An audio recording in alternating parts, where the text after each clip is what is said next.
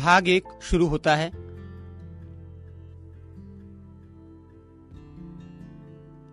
सफ़र की धूप। लेखन, डॉक्टर घनश्याम हरदयाल दास आसुदानी। प्रकाशन, प्रक्षेप प्रकाशन, टेंपल बाज़ार, सीताबड़ी, नागपुर, चार चार शून्य शून्य एक दो। ये पुस्तक केवल अंध लोगों के लिए वितरण के लिए national association for the blind के M P Shah all India talking book centre Worli Mumbai में बिना मूल्य ध्वनि मुद्रित किया गया है, जिसे आपके लिए पढ़कर सुना रहा हूँ मैं जितेन जटानिया। पुस्तक के मुख पृष्ठ पर सबसे ऊपर ये पंक्तियाँ लिखी गई है। सफ़र में धूप तो होगी, जो चल सको तो चलो। सभी हैं भीड़ में तुम भी निकल सको तो चलो। उसके नीचे एक चित्र है, संभवतः एक नदी का किनारा।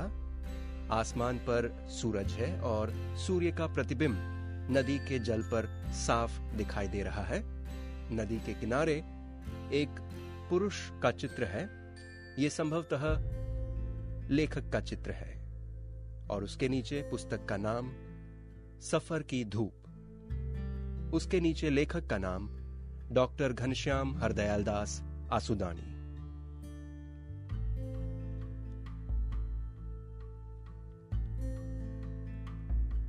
माँ लक्ष्मी के श्री चरणों में सादर समर्पित। मंजिलें और भी हैं। सफ़र की धूप केवल एक आत्मकथा ही नहीं, बल्कि एक ऐसा दस्तावेज़ है जो ज़िंदगी की अंधेरी राहों का तिलिस्म तोड़कर बुलंदियों की मंजिलों तक पहुँचने का हुनर सिखाता है।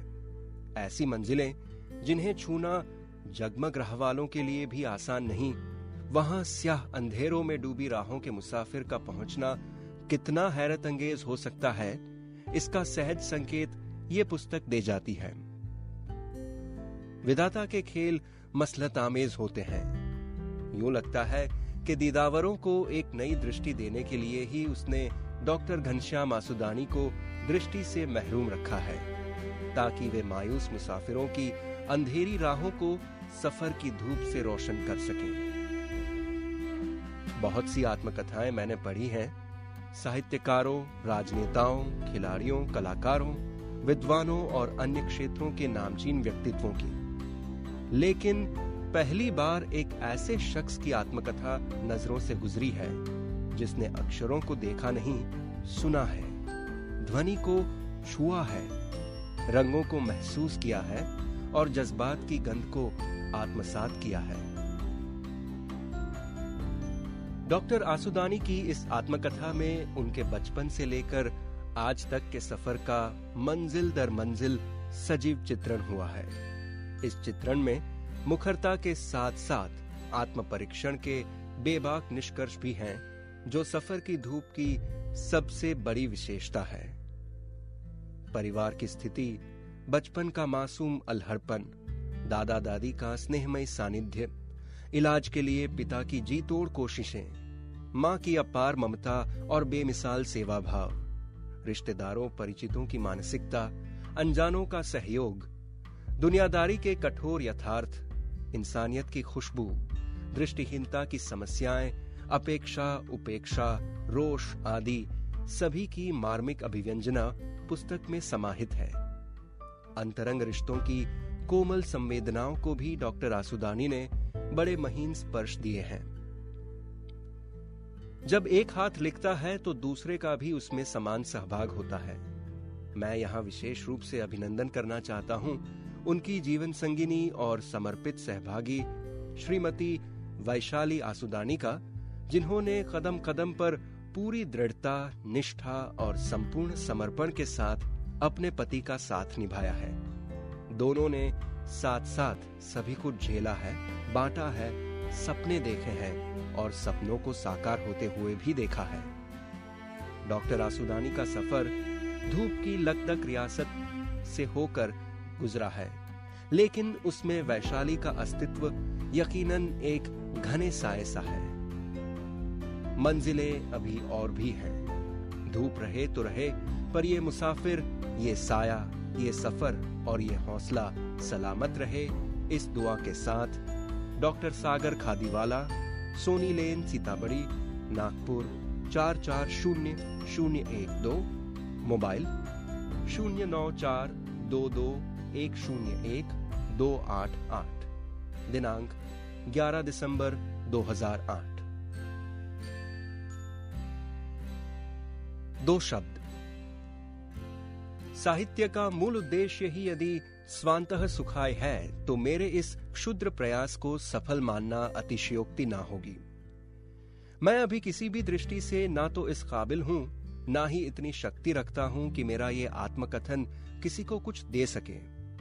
सफ़र की धूप में जो साथ रहे, कभी डगमगाया तो जिन हाथों ने थामा, गिरा तो सहारा दिया, जिनकी खुशी में झूम उठा और जिनके गम में नैना भीग गए, उन सबको याद कर जीवन के इस पड़ाव पर जो सुख मिला है, वो केवल अनुभव की वस्तु है। करतार ने जो कुछ दिया, उसे शिरोधार्य कर, जो नहीं दिया, उसके साथ जीने की आदत डालता, बढ़ता चला हूँ सफ़र की धूप में। जो देने में ऊपर वाला कंजूसी कर बैठा, उसे हमारे तथा कथित सभ्य समाज ने न केवल पूरा ही छीन लिया बल्कि पग पग पर कांटे बोने में कभी कोई कसर नहीं छोड़ी। यदा कदा शायद मेरी बचकानी बुद्धि के कारण मेरा यही रोष मुखर हो उठा है।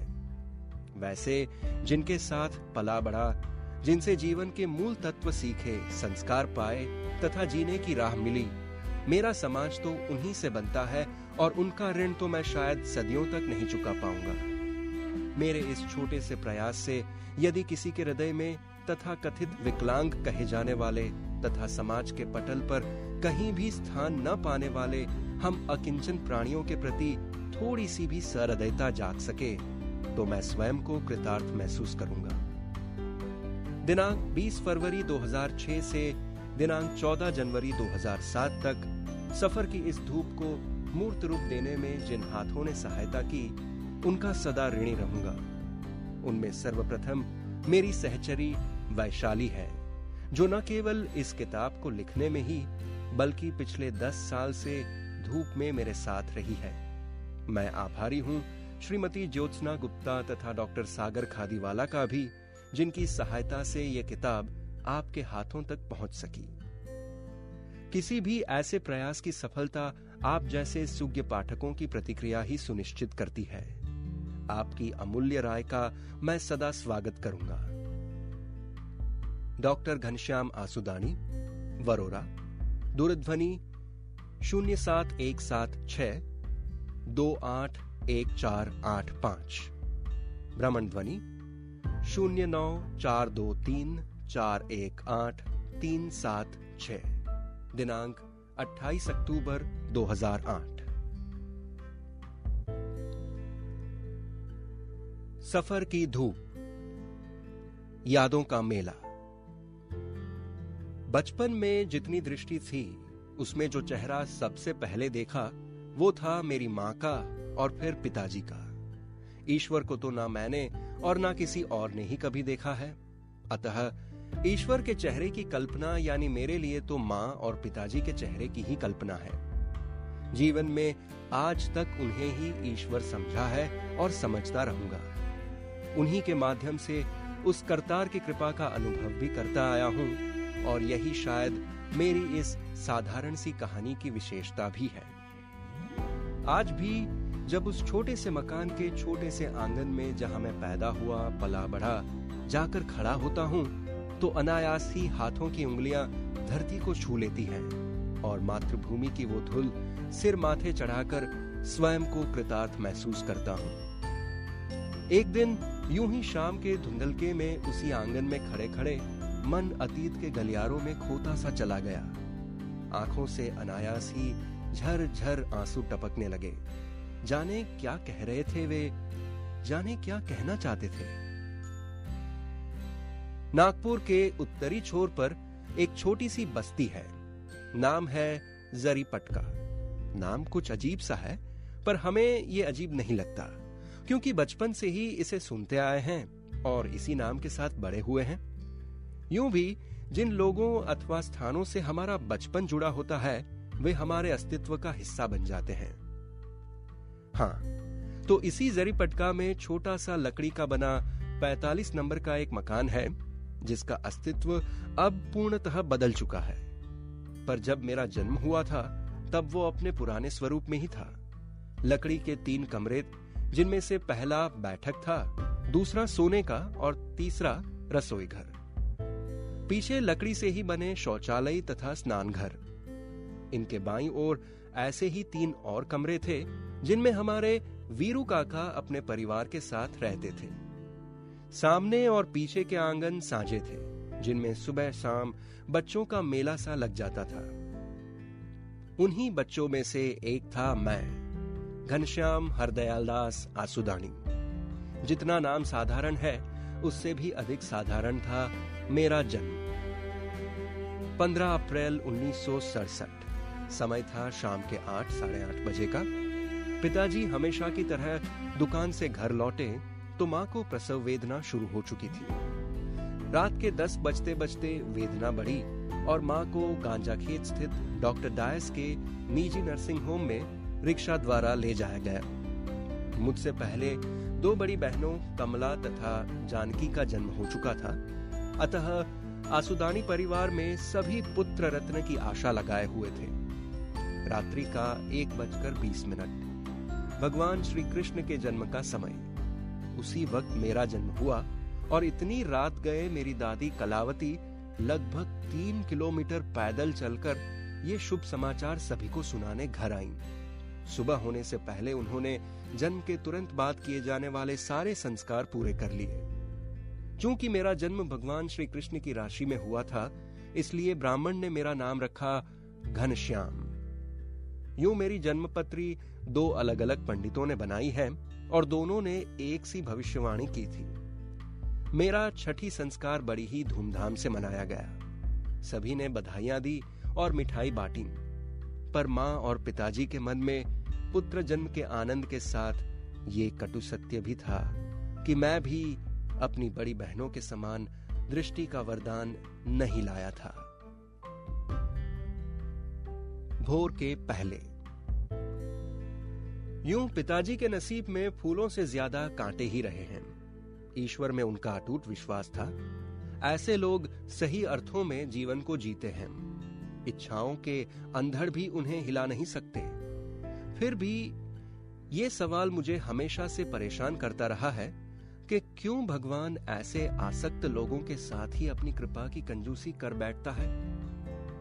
पिताजी का जन्म नवंबर 1931 में सिंध, जो अब पाकिस्तान में है, वहाँ के नवाबशाह ज़िले के एक छोटे गाँव साजनशाह में हुआ था। उनकी प्राथमिक शिक्षा वहीं हुई। मिडिल स्कूल तक आते आते गाँव उजड़ गया और सारा परिवार तहसील कंडियारा नामक जगह में आ बसा। अपने बचपन की कई यादें पिताजी हमें सुनाते थे। हमारे दादाजी बालचंद कराची में फलों का व्यापार करते थे। वे चार भाई थे, जिनमें से दादाजी सबसे बड़े थे। बारी बारी से दो दो भाई छह महीने तक दुकान पर रहते थे। पिताजी के उन दिनों एकमात्र मित्र थे वीरू गोलानी। उनसे मित्रता होने का किस्सा भी बड़ा रोचक है। हुआ यूँ कि एक दिन पिताजी और कुछ अन्य बच्चे गिल्ली डंडा खेल रहे थे। जिनमें वीरू भी था। मेरे पिताजी ने सलाह दी कि हमें यहाँ गिल्ली डंडा ना खेलते हुए दूर मैदान में जाकर खेलना चाहिए। इस पर वीरू ने, जो उन बच्चों में उम्र में सबसे बड़ा था, पूछा, क्या तुम खेल में इतने निपुण हो? इस पर पिताजी बोले, ऐसी बात नहीं है। यहाँ खेलने पर गिल्ली आसपास के घर में किसी भी व्यक्ति को लग सकती है। ये बात वीरू को भा गई और उसी दिन से दोनों में प्रगाढ़ मित्रता हो गई, जिसे न स्थान और ना ही समय के बंधन बाँध सके। पिताजी की आयु 16 वर्ष की रही होंगी, जब देश का विभाजन हुआ था। सारे हिंदुओं को उनके घरों से खदेड़ा गया। दो अलग अलग हिस्सों में बटकर परिवार के सभी लोग भारत रवाना हुए। पिताजी अपने माँ बाप से बिछड़कर दो चाचाओं के साथ भारत की ओर चले। कराची से लेकर मुंबई तक का सफ़र पानी के जहाज़ से तय किया तथा उसके बाद उन लोगों को पुणे शहर के पास विसापुर नामक शरणार्थी शिविर में लाकर रखा गया। उधर हमारे दादा दादी और अन्य लोग रेल द्वारा राजस्थान में भाद्रा नामक स्थान पर जा पहुँचे। वे नहीं जानते थे कि उनका बाकी परिवार कहाँ है और वे एक दूसरे से कब मिलेंगे। पिताजी रोज भगवान से प्रार्थना करते थे कि वो किसी भी तरह से अपने माँ बाप तथा बाकी बिछड़े परिवार से मिल जाएँ। एक दिन उनकी ये प्रार्थना रंग लाई और उनके चाचा ढालमुल उन्हें ढूंढते ढूंढते विसापुर आ पहुँचे उन्होंने बताया कि पिताजी की माँ बहुत बीमार थी और उनके बचने की उम्मीद बहुत कम थी ये आश्वासन देकर कि स्थायी ठाव ठिकाना होने पर वे उन्हें लेने आएँगे ढालमुल वापस चले गए। पिताजी की प्रार्थना फिर एक बार ऊपर वाले ने सुन ली और दादी धीरे धीरे स्वस्थ होती गई। अंततः सारा परिवार 1948 के शुरू में नागपुर में आ बसा। नागपुर के खदान नामक मोहल्ले में एक छोटा दो कमरों वाला घर किराए पर लिया गया, जिसमें 20-25 सदस्यों वाला आसुदानी परिवार रहने लगा। वे लोग अपना सब कुछ घर संसार पाकिस्तान में ही छोड़ आए थे। यहाँ कुछ साथ लाए थे तो वो थी जीने की अदम्य इच्छा। सभी संकटों का डट कर मुकाबला करने का दृढ़ निश्चय, तथा कभी भी पीछे मुड़कर ना देखने का आत्मविश्वास। दादाजी बहुत पढ़े लिखे तो नहीं थे, शायद कभी स्कूल भी नहीं गए थे, पर ज़िंदगी के स्कूल में उन्होंने बहुत कुछ सीखा था, समझा था। जीवन जीने की यही परिपक्व दृष्टि उन्होंने अपने सभी बच्चों को दी। शीघ्र ही पास ही के जागनाथ बुधवारी नामक मोहल्ले में एक छोटी सी दुकान किराए पर ले ली और पिता पुत्र दोनों उसी में बैठने लगे। पिताजी की उम्र अब लगभग सत्रह वर्ष की थी। रंग गोरा, छरहरा शरीर, ऊँचा कद, मीठा स्वर, धैर्यवान स्वभाव, मेहनती व्यक्तित्व तथा ईश्वर में अटूट विश्वास। कौन भला ऐसे गबरू जवान पर गर्व न करता? अब इस गबरू जवान के लिए सभी तरफ़ से शादी के लिए रिश्ते आने शुरू हो गए। दादा बालचंद भी चाहते थे कि उनके बड़े बेटे का विवाह यथाशीघ्र हो जाए। नागपुर से कोई पंद्रह किलोमीटर दूर एक छोटा कस्बा है कामठी। वहीं पर किराने की छोटी सी दुकान चलाने वाले श्री चेतन दास साधवानी पिताजी का रिश्ता लेकर आए। वे लड़के की जाँच पड़ताल करने दुकान पर भी गए। उन्होंने पिताजी से पूछा कि, आपकी दुकान पर कोई ग्राहक ही दिखाई नहीं देता? फिर आपकी दुकान चलती भी है या नहीं? इस पर पिताजी बोले कि, ये किराने की दुकान तो है नहीं कि दिन भर छोटी बड़ी वस्तुओं के लिए खरीदारों का तांता लगा रहे। यहाँ तो कुछ विशिष्ट ग्राहक विशिष्ट समय आकर खरीदारी कर लेते हैं। हर व्यवसाय का अपना अपना अलग तरीका और अलग समय होता है। हमारी दुकान इतनी तो चल ही जाती है कि मैं भी भूखा ना रहूँ, साधु भी भूखा ना जाए। पिताजी की इस चतुराई और परिपक्वता से चेतनदास बहुत प्रभावित हुए और उन्होंने तुरंत अपनी बेटी लक्ष्मी के लिए ये वर पसंद कर लिया। अब बारी थी लड़के वालों की। पिताजी के चाचा ढालमुल तथा अन्य कुछ लोग लड़की देखने गए। वापस आने पर दादी ने देवर से पूछा, लड़की कैसी थी? ढालमुल बोले, बाकी सब तो ठीक है, पर लड़की सांवली है। इस पर दादी बोली, आपको रिश्ता नहीं करना हो तो और बात है, पर किसी की बेटियों में इस तरह खामियाँ नहीं गिनवाया करते। ढालमुल जी ने तुरंत इस बात की गांठ बाँध ली और घोषणा कर दी कि हर दयाल और लक्ष्मी का रिश्ता पक्का ठहरा। बालचंद के घर में ये पहली ही शादी थी। दादी कलावती ने बड़े उत्साह और लगन से बहू के स्वागत की तैयारी की। 1950 ईस्वी के अप्रैल माह में सुखपूर्वक माँ पिताजी की शादी हो गई। जैसा कि अक्सर होता है कि बेटे की शादी के बाद दादी को पोते पोतियों की आस लग जाती है। पर किसे खबर थी कि शायद यहाँ भी माँ और पिताजी के नसीब में कांटे ही बिछे थे। दिन, महीने, साल बीते पर पिताजी को कोई संतान न हुई। न दुआओं ने कोई असर किया और ना ही दवाओं ने चमत्कार दिखाया। इस तरह आठ साल बीत गए, अब तो उन्होंने संतान की आशा भी छोड़ दी थी। इसी बीच मनिहारी की छोटी सी दुकान से अच्छी खासी आय होने लगी थी। दुकान के लिए सामान की खरीदारी करने अक्सर पिताजी ही जाया करते थे। कहते हैं कि भगवान कभी स्वयं आकर वरदान नहीं देते। किसी ना किसी के माध्यम से वे अपनी नेमतें हम तक पहुंचाते हैं। नागपुर के इतवारी बाज़ार में एक मारवाड़ी व्यापारी थे, मणिराम। उनसे पिताजी अक्सर खरीदारी किया करते थे। एक दिन वे पिताजी से बोले कि कल रात मेरे सपनों में आपके आराध्य संत कंवर राम जी आए थे और उन्होंने मुझसे कहा कि तुम्हारे पास जो हरदयाल नामक ग्राहक आता है, उसे कह देना कि शीघ्र ही उसके घर संतान की उत्पत्ति होगी। पिताजी ने लौटकर यह बात दादाजी को बताई। दादाजी बोले, इसे सत्यवचन मानकर शिरोधार्य करो और विश्वास रखो कि अवश्य संत जी तुम्हारी झोली भरेंगे। संत कंवर राम सिंधी समाज के सर्वाधिक पूज्य संत हुए हैं। कहते हैं कि उनके माध्यम से स्वयं ईश्वर बोलते थे। जब भी कहीं उनकी भगत, यानी भजन कीर्तन होती थी तो लोग सारी सारी रात अपने स्थान से हिलते तक नहीं थे। उनके बारे में एक घटना बहुत प्रसिद्ध है। एक बार किसी स्त्री का दूधमुहा बच्चा चल बसा। किसी पड़ोसन ने उसे सलाह दी कि बच्चे को कपड़े में लपेटकर संत कंवर राम जी के हाथों में दे दो और उनसे लोरी गाने को कह दो। उस स्त्री ने वैसा ही किया। बच्चा जब संत के हाथों में आया तो तुरंत उन्हें पता चल गया कि बच्चा मृत है। पर अब वे उस स्त्री को बच्चा लौटाएँगे तो वो कहेगी कि संत जी के हाथों मेरा बच्चा मारा गया। अतः उन्होंने आँखें बंद कर अपने आराध्य से प्रार्थना की और लोरी गाना शुरू किया। कहते हैं कि उनकी लोरी समाप्त होते होते बच्चा ज़ोर ज़ोर से रोने लगा।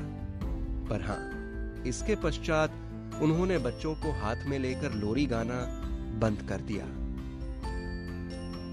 बहुत जल्द संत कंवर राम का आशीर्वाद फलित हुआ और माँ लक्ष्मी गर्भवती हुई। बहुत समय बाद हरदयाल के सूखे संसार में बाहर आने वाली थी। पति पत्नी दोनों भविष्य के सुखद सपनों में खो गए। आने वाले बच्चे के स्वागत के लिए सब तैयारियाँ होने लगी। नन्हे मेहमान के लिए छोटे छोटे कपड़े सिए जाने लगे। कपास के नरम खिलौने जैसे गुड्डे गुड्डियाँ बनाई गई। माँ लक्ष्मी ने एक छोटा सा ऊनी स्वेटर भी बना लिया। भाग एक समाप्त होता है।